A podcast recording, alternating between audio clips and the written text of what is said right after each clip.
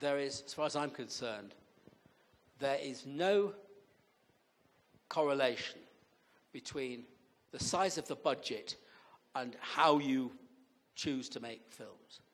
I've already said much earlier on that we, you know, I've made a whole lot of films with much shorter times of rehearsal.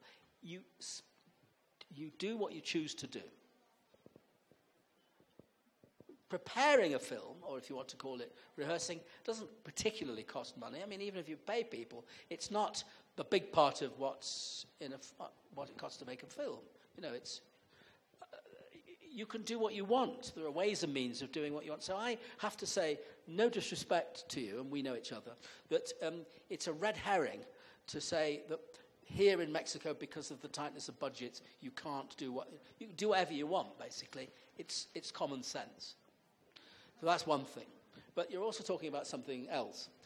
Um, my producer for a long time was a man who has sadly died uh, a couple of years ago called Simon Channing Williams um, but for whom I wouldn't have made many of the films I've made. Because here was a guy who got out there and fa- raised the money to make films and always said, We don't know what it is, there's no script, we don't want to talk about casting. Now, how about the money? And he raised the money. But in the end, he, one of the things that he always said when people asked all these questions about how and how do we know and what's it, you know, he'd say, you know, in the end, it's like making any film in the end, it's filmmaking and it's practical. And, you know, that's what I do, that's what Mike does. We, we actually, you know, the only thing is, we um, take part of the, the, the process of making the film is to be risky.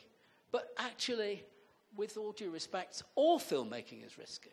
And, you know, there isn't anybody in the room that's uh, got a script that's gone out to make a film and that it's any less risky than what I do, basically.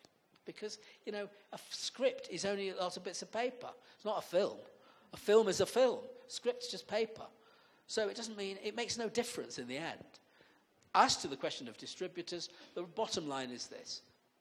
Uh, so far as, if you like, my films are concerned, the film is the film. And when they see the film, they can distribute it. Sometimes they may take a risk and come in on the assumption that it's going to be all right because the last one was.